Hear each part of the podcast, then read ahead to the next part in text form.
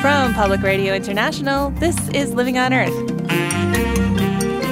I'm Bobby Bascomb in for Steve Curwood. We're taking a look back at a series we featured earlier this year about recovery on Puerto Rico following Hurricane Maria. It was like all the movies that you've seen of Armageddon, of destruction, of the end of days. It was like, this is done. And the fact that the communication collapsed meant that also we couldn't hear the government, but we couldn't hear each other. All we had was the people next to us. Many say the silver lining from Hurricane Maria is a renewed sense of community and self empowerment. I'm working seven days a week, but I'm doing it with a smile on my face because I know it's for the good of everything. And, and I know this is my journey in life and this is what we're going to be doing. No matter how many hurricanes come, we're still bounce back and nothing that's going to keep me out. Uh, not, not even a category five hurricane. That and more this week on Living on Earth. Stick around. From PRI in the Jennifer and Ted Stanley studios at the University of Massachusetts Boston, this is Living on Earth. I'm Bobby Bascomb in for Steve Curwood. On September 20th, 2017, Hurricane Maria made landfall on Puerto Rico with winds topping 155 miles per hour. The storm devastated nearly every aspect of life on the island water, food, infrastructure, and of course the natural environment. Nine months after the storm, in June of 2018, I took a trip to Puerto Rico and reported a series of stories about recovery on the island. In the next hour, we'll take a look back at those stories, starting with the farming sector. Even before Hurricane Maria uprooted trees and people, Puerto Rico imported roughly 85% of its food. After the storm, that number shot up to 95% imported food, if you could get it. Many people were forced to skip meals and eat shelf stable and canned food for months. Nine months after the storm, one of the only places to find locally grown food on the island is farmers markets, like the Saturday market in Rincon on Puerto Rico's west coast. You have kale? Yes, we have kale. Do you have baby kale or you want um, dinosaur kale? Dinosaur kale, how's that? Sonia Carlo's nearby farm is slowly recovering from the storm. Today, she's brought pineapple, papaya, mushrooms, and the kale she's explaining to a customer. And they're two for five, so if you want both of them, good. I like kale. What's the single go for? Uh, three or two for five? You got change? Yeah. Okay. I'll take um I'll take both. Why not? One on one? See? Thank you. Sonia's bright smile makes her a natural salesperson. So it's pretty, it's a good time to be at the market right now.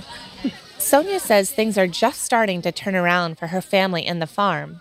They're finally harvesting again, and her farm to table restaurant, Sana, opened just a few weeks ago. But Hurricane Maria was devastating for them. The storm destroyed her home. She had to send her three children to Florida to live with family, while she and her husband, living in their car, rebuilt the battered farm. Well, we got really trashed. All of our production for years of tropical trees, like mango trees and passion fruit trees, they all died and they all were blown away. We had a, uh, trees that were 100 years old that, uh, you know, totally perished. Since the hurricane was a cyclone, it brought some salt water and um, some sand with it. So everything that was in its path, it looks like you threw herbicide. Across the island, tall fruit trees were the most heavily damaged food crop. Root vegetables that could hide underground did okay. Ground plants like pineapples were among the first to recover, and fast growing vegetables like salad greens were easy enough. After the hurricane, visitors came to Puerto Rico with their suitcases full of seeds to donate to farmers. Sonia says they actually could have started growing again relatively quickly. But since we still don't have an electricity, we couldn't pump water out and we didn't have any gas. So it was, eh, we weren't able to grow food because we didn't have gas to pull out the water from the water pump. And we, you know, it was just, you know, trying to scrape up any anything, waiting 10 hours for gas just to grow food. And it was very uncertain. Grocery stores are open again on the island. But visit a grocery store in Puerto Rico and you'll be hard pressed to find anything supplied by local farmers. I went shopping at an Amigo chain grocery store, which is owned by Walmart. Let's see. There's pineapple from Costa Rica, coconuts from Dominican Republic, honeydew melon from Guatemala, over here, there's more watermelon chunked up Puerto. Ah, I found some watermelon from Puerto Rico. These are watermelon that are already cut up into pieces. The whole watermelon came from someplace else. To understand why this lush tropical island with year round sunshine and rain imports nearly all of its food, you need to go back to the 1940s and a U.S. initiative called Operation Bootstrap. With the colonization of the U.S., there was a movement to get people out of their farms and into the cities. Adnelli Marichal is the documentarian for the Resilience Fund in Puerto Rico. She says Operation Bootstrap transformed Puerto Rico from a largely agrarian economy to one based on manufacturing and tourism. They did that with a patchwork of government tax incentives and access to U.S. markets. The farming that remained was not in the household level, but on a larger industrial scale. Now, suddenly, it's about making money, so therefore, you need to grow things like sugar and coffee, and that's great, but those are not things that people can eat and the food that is imported to Puerto Rico is on average 20% more expensive than in the U.S.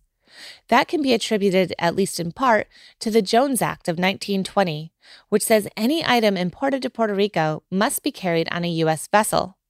So, if Puerto Rico wants to import, let's say, tomatoes from its neighbor, the Dominican Republic, those tomatoes must first go to the U.S. mainland, more than 800 miles away.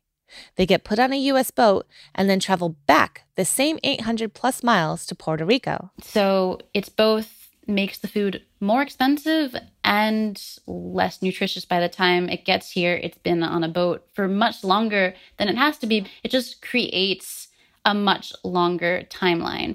One of the few agricultural areas of Puerto Rico is called Las Marias. The region is known for growing oranges for orange juice. I drove to Las Marias to meet with a small scale orange farmer.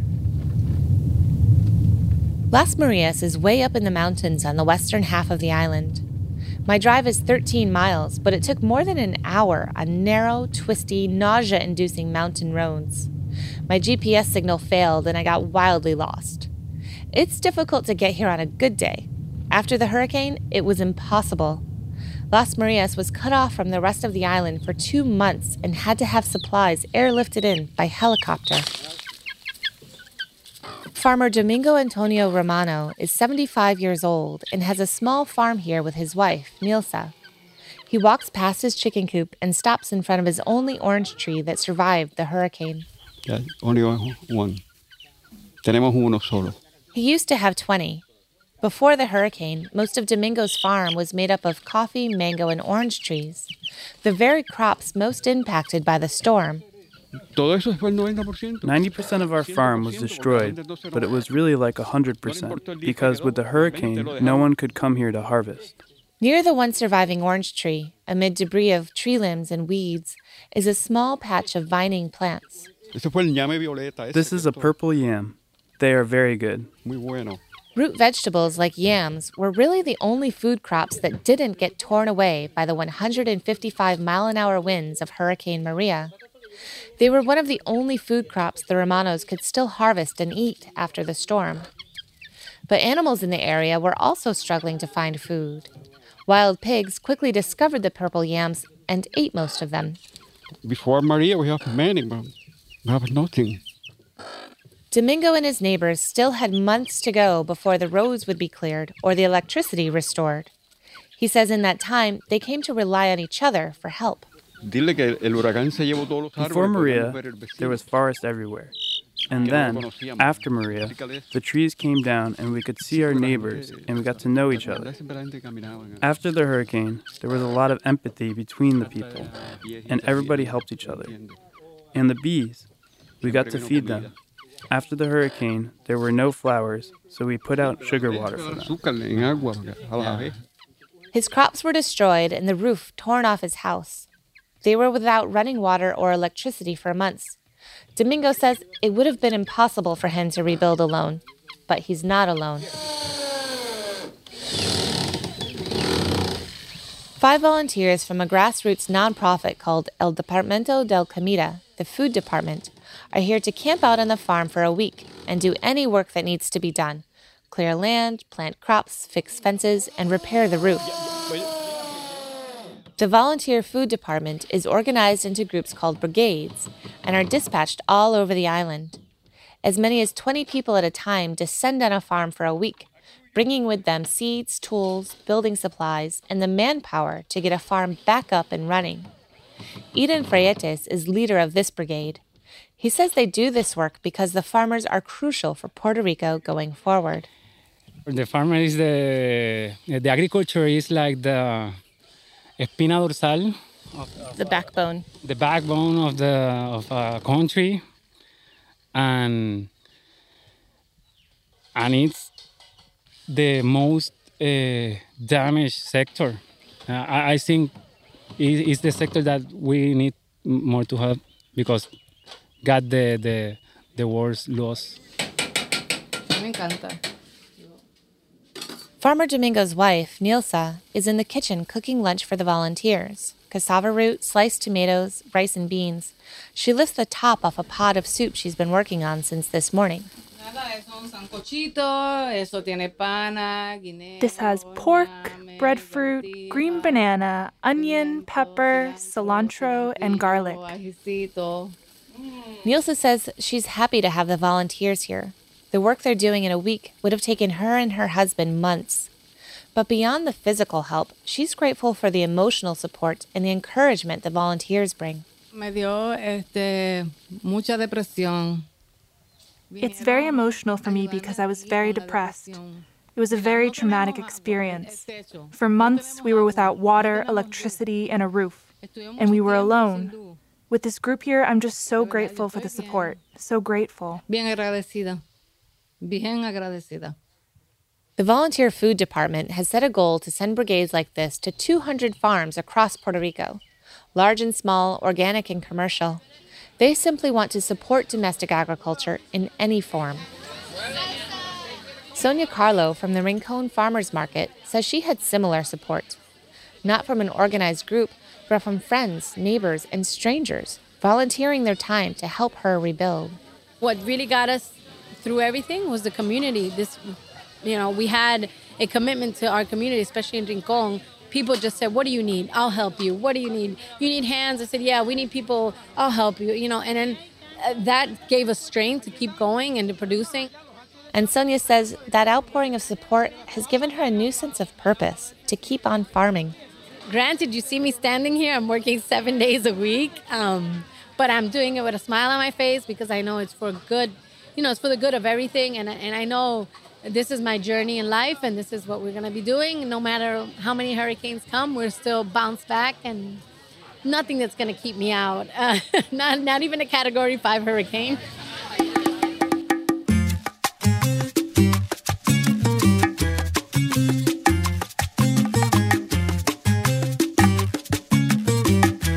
Coming up, the personal story of living through Maria and rebuilding for resilience. That's just ahead on Living on Earth. If you like what you hear on Living on Earth, please join us with a gift of $5 or more. Just go to loe.org and click on Donate at the top of the page. And thank you.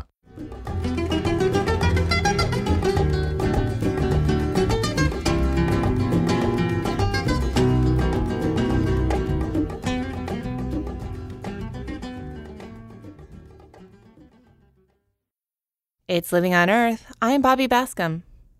Some 3,000 people died on Puerto Rico as a result of Hurricane Maria. But most of those deaths were not from the wind and rain of the hurricane. It was the isolation that followed the storm that proved most deadly. The slow aid response after the hurricane left vulnerable people stranded for weeks and months. Many people died from treatable infections, contaminated water, or electrocution from downed power lines. Nine months after Maria, I found people that were looking to each other, not the government, to create more resilient communities and prepare for the next storm. Half a mile. Keep left onto Camino Antonio Rodriguez. To get to Humacao, Puerto Rico, you can take Highway 53, past McDonald's, grocery stores, and car dealerships.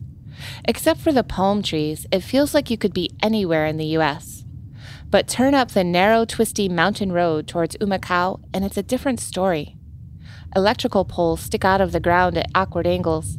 Electrical wires hang casually over the road, swaying in a light breeze. There's a lot of posts that look like they're about to fall on people, trees that look near highways that are that look like they're about to fall on cars, and that actually happened.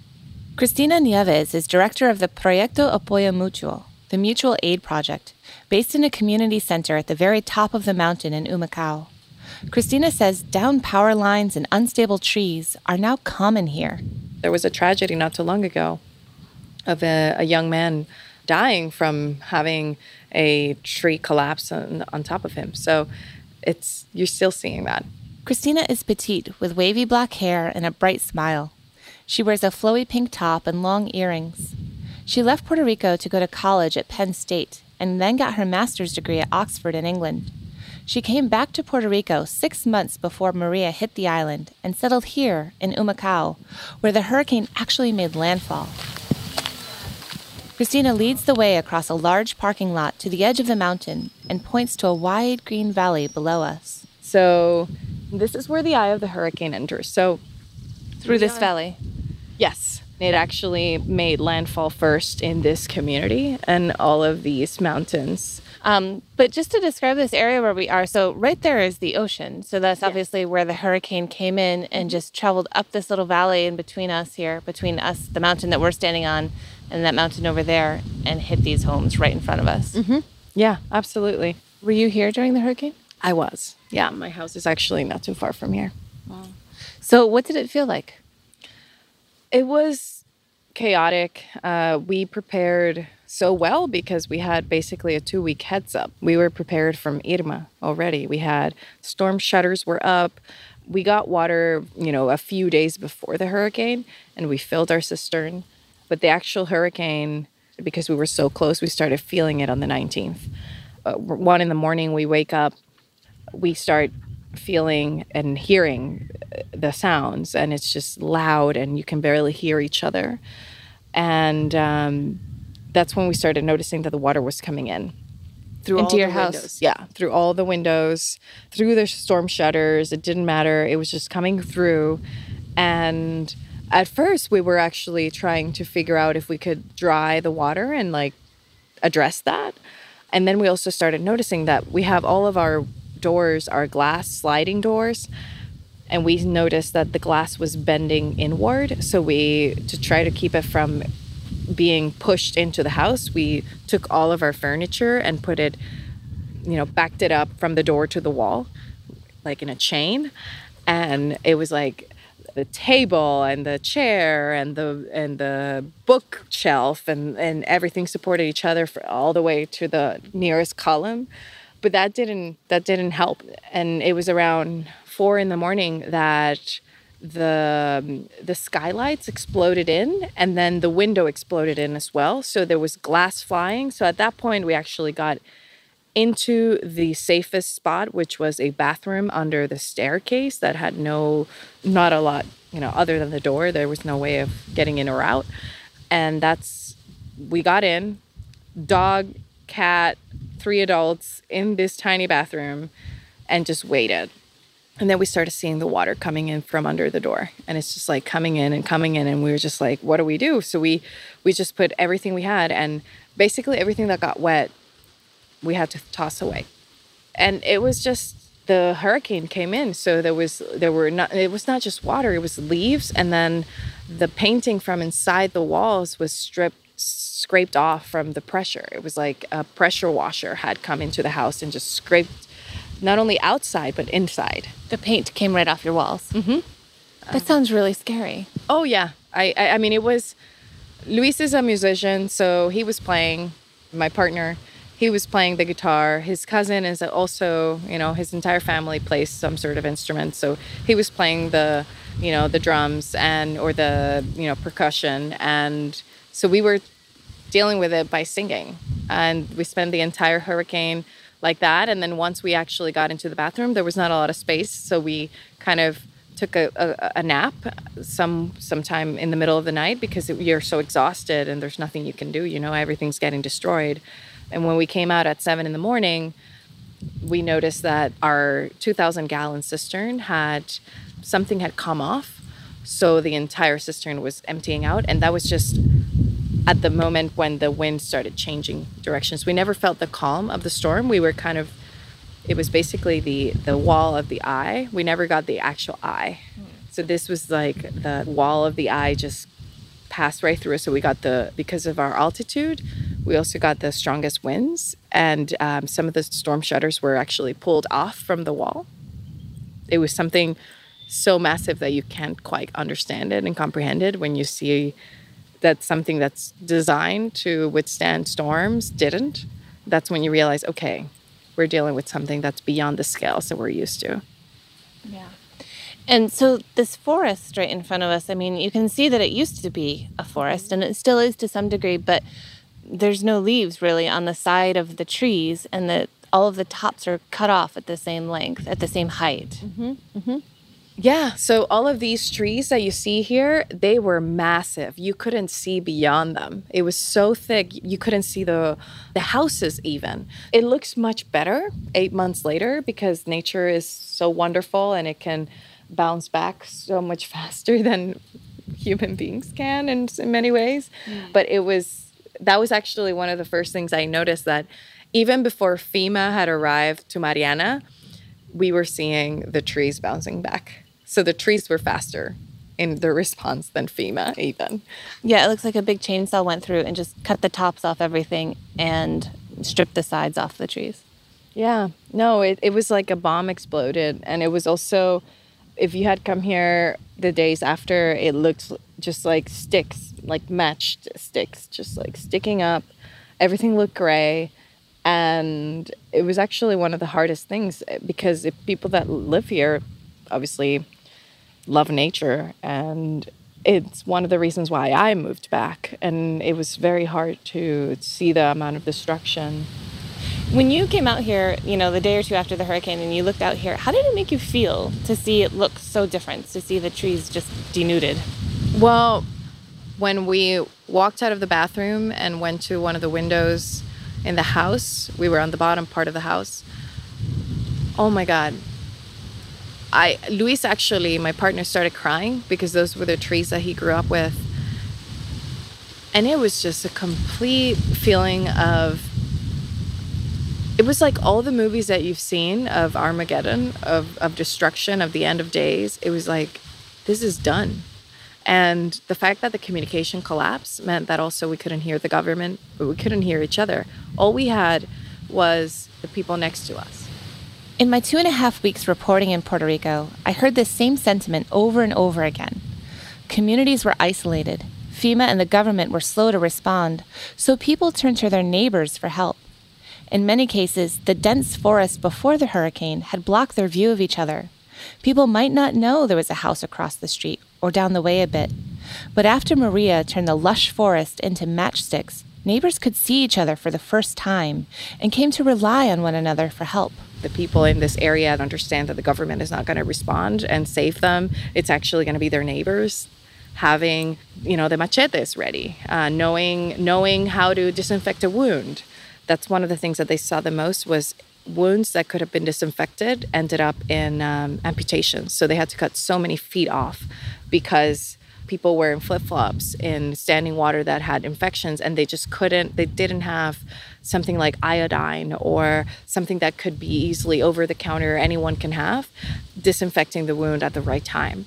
So it's that kind of education and preparedness and also community organizing to prepare for the next hurricane. Most of the residents of Humacao are older, retirees who live alone and have been without electricity since the hurricane. Christina takes me to meet one of them. Let's let's yeah. go find Gloria. Okay. So I'll just follow you guys in my yeah, car. in the okay. okay. I follow Christina down the mountain to meet Gloria Vasquez at her house a few miles away. A downed electrical wire grazes the top of a car parked in front of her house. She's standing on her porch watering a potted pepper plant. Hello, buenas. ¿Cómo estás? Bien, bien. Gloria. Ah, Gloria, mucho gusto. Bobby. Okay. Entonces tengo allí. Let me show her something uh, that I'm planting. Of course. You can see it. Gloria is 70 years old. She wears an oversized red t shirt and her hair slicked back in a small ponytail.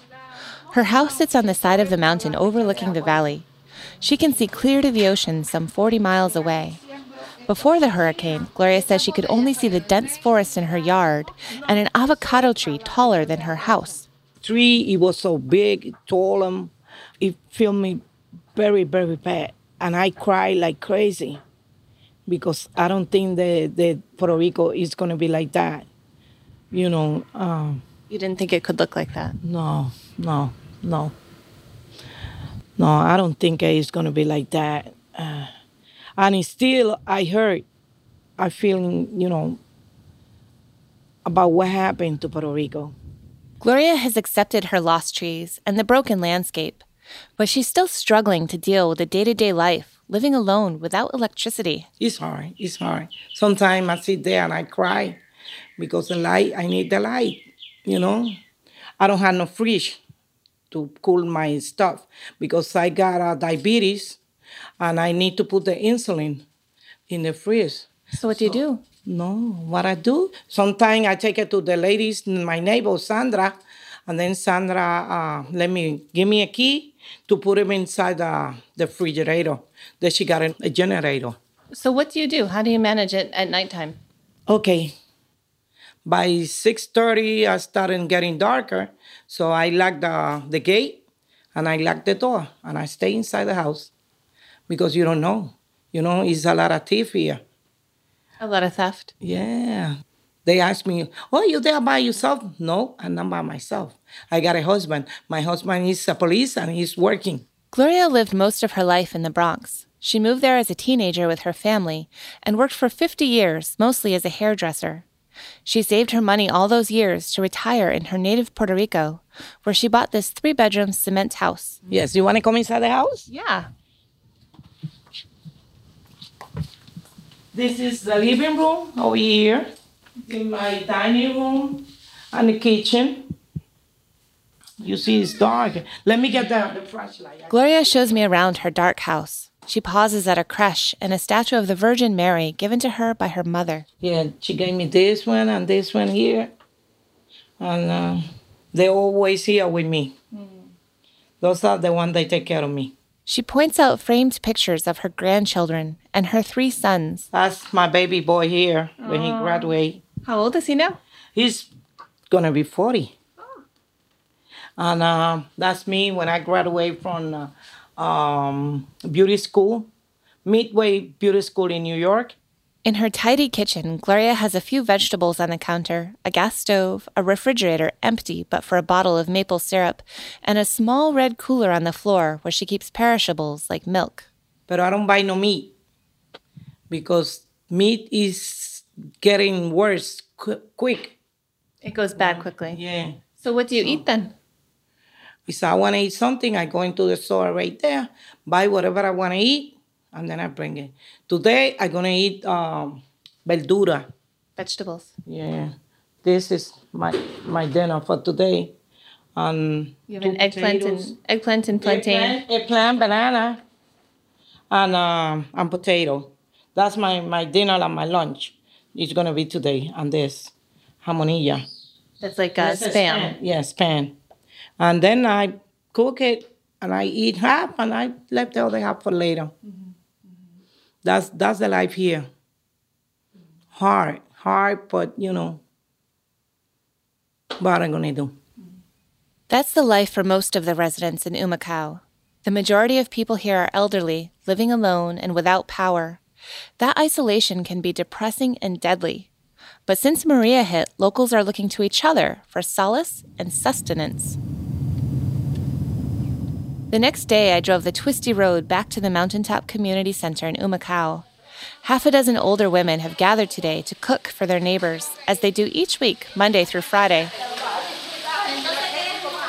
There's a sign out front that indicates when they'll be cooking and says, Aceptamos donativos solidarios. We accept solidarity donations. For $5, anyone can buy a homemade lunch of rice, beans, and meat Maybe some fruit if one of the ladies has extra papaya or pineapple coming up at home. Today, a woman, ironically named Maria, is cooking up chunks of pork. Uh-huh. Um, pork. I like to make it soft and nice and tender, like very bite. Very good. It is. It is. And you can make it with this and rice and beans. Oh gosh, we're eating good here. Maria says coming here to feed the community is a type of therapy for her. She gets out of her lonely, dark house for the day and cooks with her friends. They chat about family and argue like sisters. Life feels normal again. This theme of working together and resilience is everywhere in Post Maria, Puerto Rico. About nine months after the storm, a local musician named Hurray for the Riff Raff produced a song in part about recovery on the island. The music video shows scenes of a hurricane ravaged community and tells the story of a young family trying to work through it. From El Barrio to Arecibo, Palante. From Marble Hill to the coast of Emmett Palante is truncated from the Spanish phrase para adelante, which literally means move forward. But Humacao community organizer Cristina Nieves says it means much more than that now. So, palante means it means that we're going to keep moving forward. We're going to keep rising, and and we're going to keep fighting. And I think it also means, um, for me and what we're doing, it's about connecting with the root. We'll look back at this moment in history, and it'll, I think it'll it'll have a huge fork on the road where in in what it it does to the Puerto Rican psyche. Um, the conclusion at the end of this disaster that's still we're still living it is that it was us we were the ones that could respond. Um, we were the ones that had to and that were capable of saving lives and it was community members that were able to that, that were capable of doing it. Um, so palante. We keep doing we keep building. To my mother and my father, I say, Palante. If there's any silver lining to the devastation that Maria brought here, it might be this a renewed sense of community, Puerto Rican pride, and resiliency that people hope will keep them moving forward to rebuild and meet the next challenge together. To all who had to survive, say, To my brothers and my sisters, I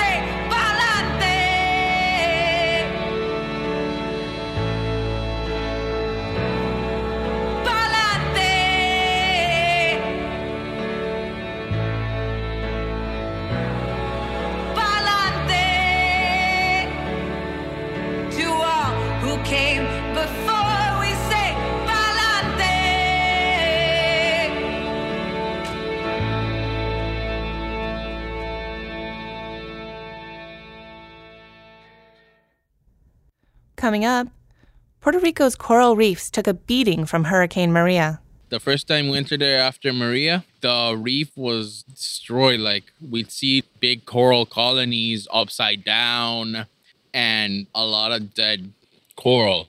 But there's still hope for their recovery. Keep listening. Support for Living on Earth comes from the Gordon and Betty Moore Foundation and from a friend of Sailors for the Sea, working with boaters to restore ocean health. It's Living on Earth. I'm Bobby Bascomb. When Hurricane Maria made landfall, it knocked down trees and power lines, leaving roads impassable and communities isolated for weeks and months. Even towns in popular tourist areas found themselves cut off from the outside world and struggling to meet their most basic needs. Safe drinking water became one of the most immediate and pressing issues across the island, and also an important teachable moment.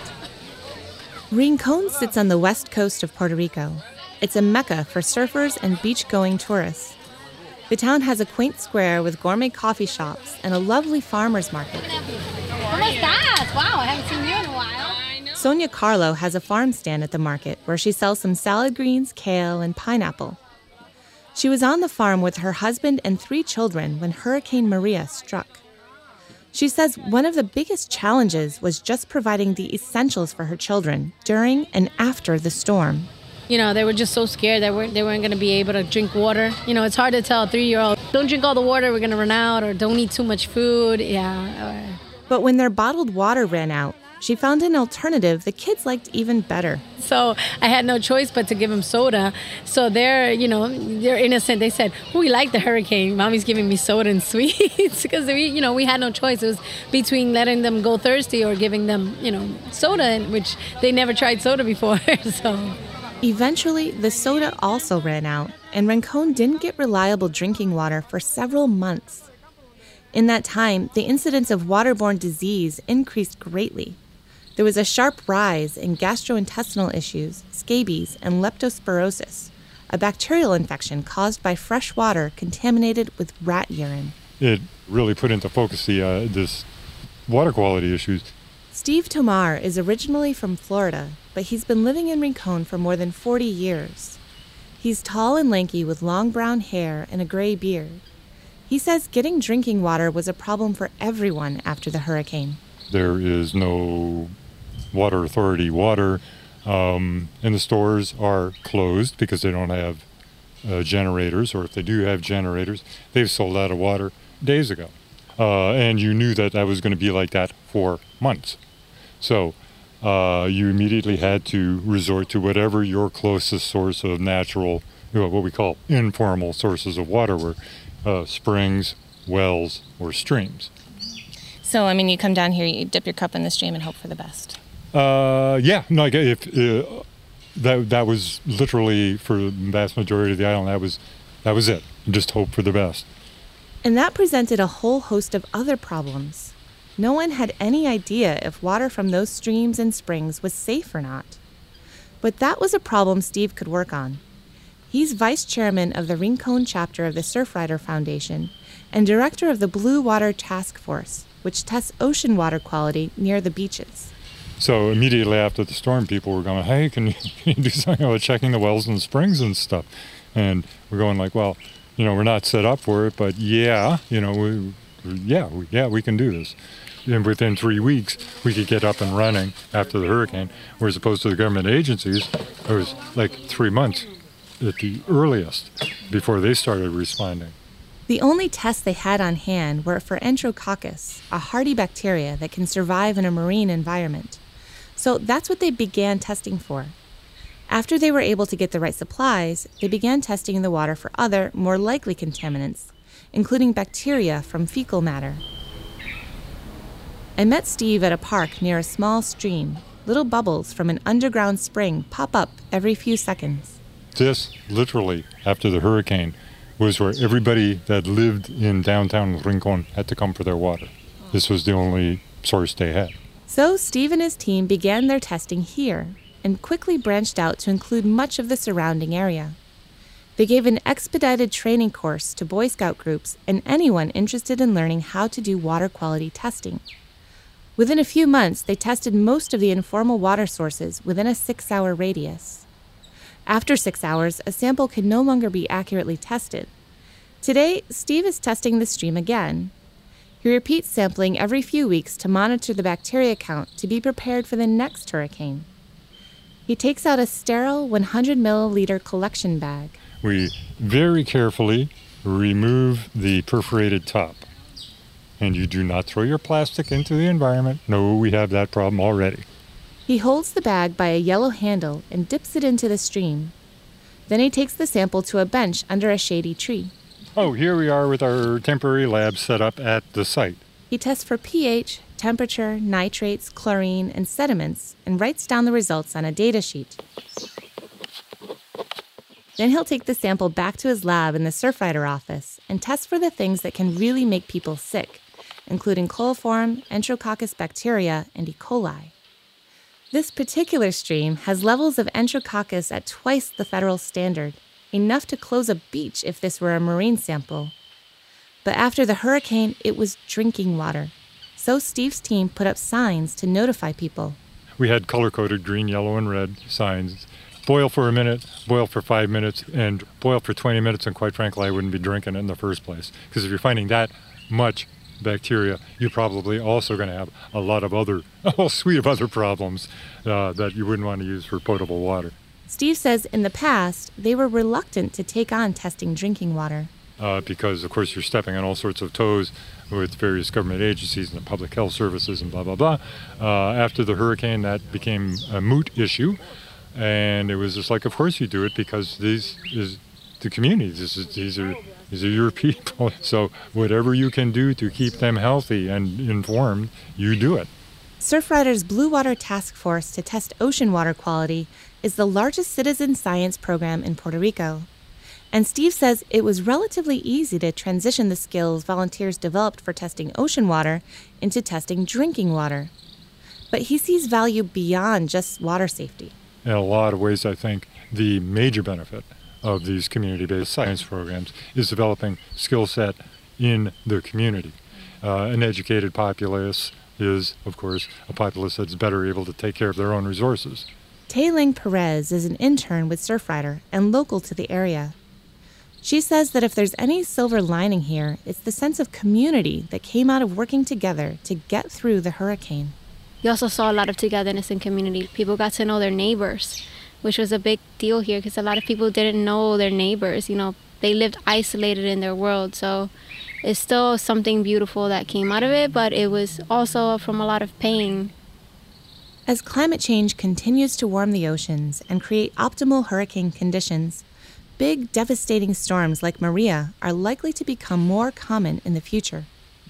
Puerto Ricans have painfully learned that the government was not able to quickly respond after a hurricane, so they're looking to each other instead. And across the island, Puerto Ricans are learning the skills they'll need to ride out the storm together. Since this story originally aired, studies have found elevated levels of nitrates in Puerto Rico's waterways, likely a result of decomposed leaves and branches from the damaged forests. Nitrates serve as a fertilizer which can lead to algae blooms and fish die offs.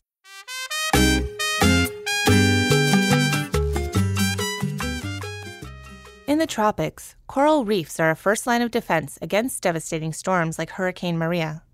The National Oceanic and Atmospheric Administration, NOAA, estimates that roughly 10% of corals in Puerto Rico were damaged in the storm. Chunks of coral were broken off by rough seas and ocean swells. But I discovered there's still hope for thousands of battered bits of coral lying around the sea floor. I'm standing on a tall dune near Vega Baja in Puerto Rico's north coast.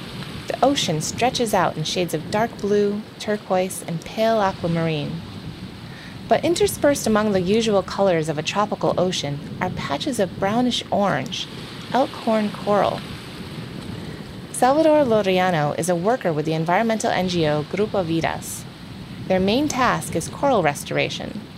Our goal right now is to plant coral fragments here because you know that Maria, Hurricane Maria came here and devastated the island. This caused great damage to the coral reef because the first time we entered there after Maria, the reef was like destroyed. Like we'd see like big coral colonies upside down and a lot of dead coral. As long as they remain submerged underwater, these coral, which are colonies of tiny invertebrate animals, have a 20% chance of survival. But that increases to more than 90% if they're attached to a larger structure, not getting banged around by the surf or smothered with sand. If a piece of coral is at least 2 inches long and 80% healthy, it can actually be reattached to an existing reef. Salvador points towards the water. That over there is my sister, and that's uh, one of our one of my friends that work here. They're preparing to enter to the El Arcipelago. Can we go see what they're doing? Yes. Mariola Loriano is standing on the shore in about a foot of water. Mariola! She's wearing a rash guard to protect from the hot tropical sun. A mask is perched on her forehead, a snorkel dangling off it.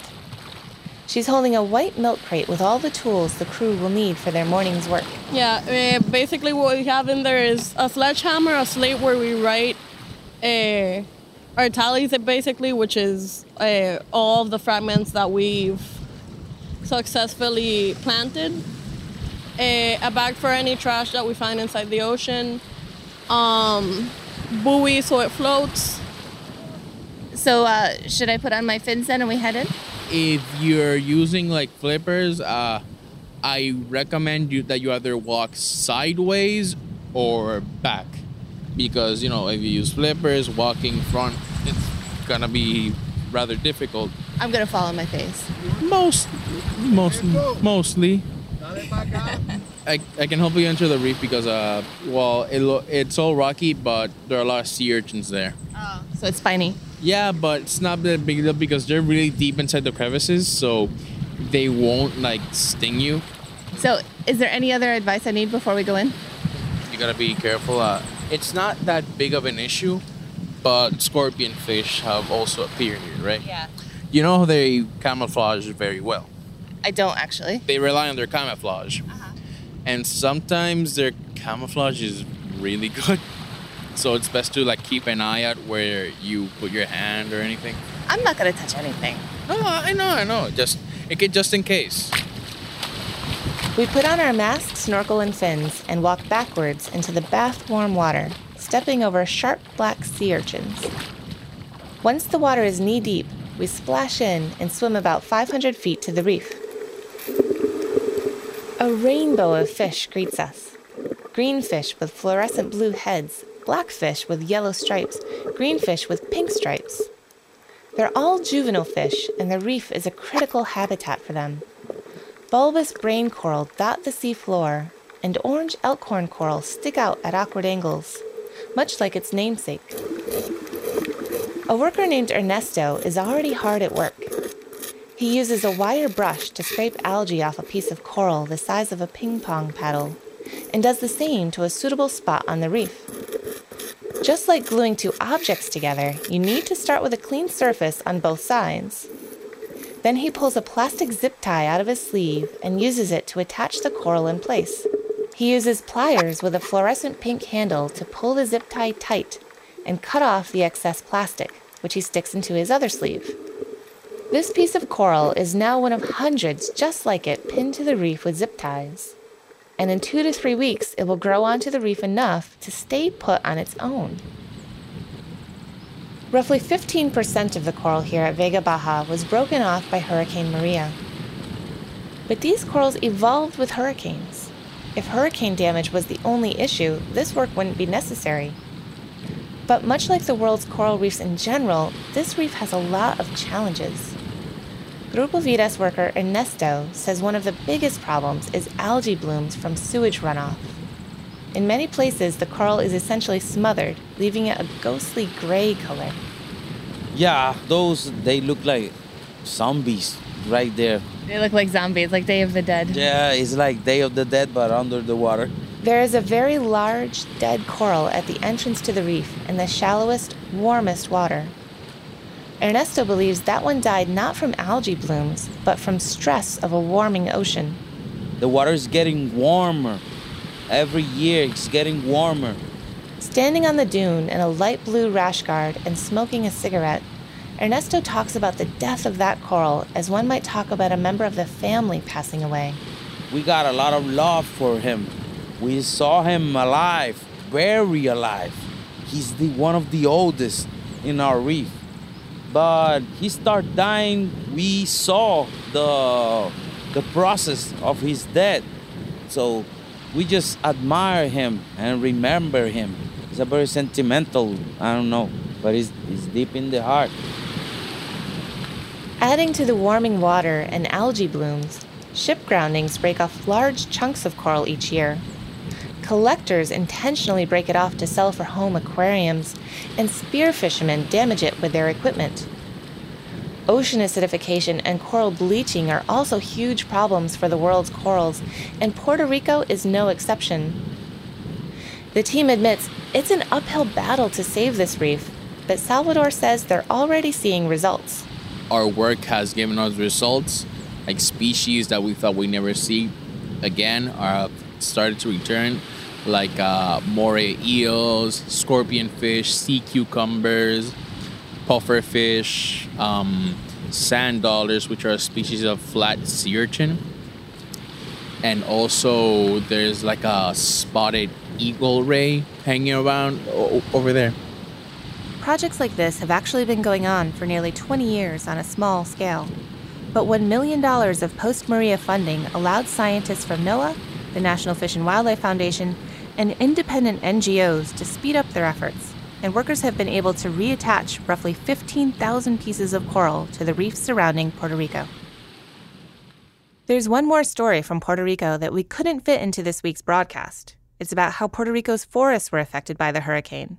It's on our website, loe.org.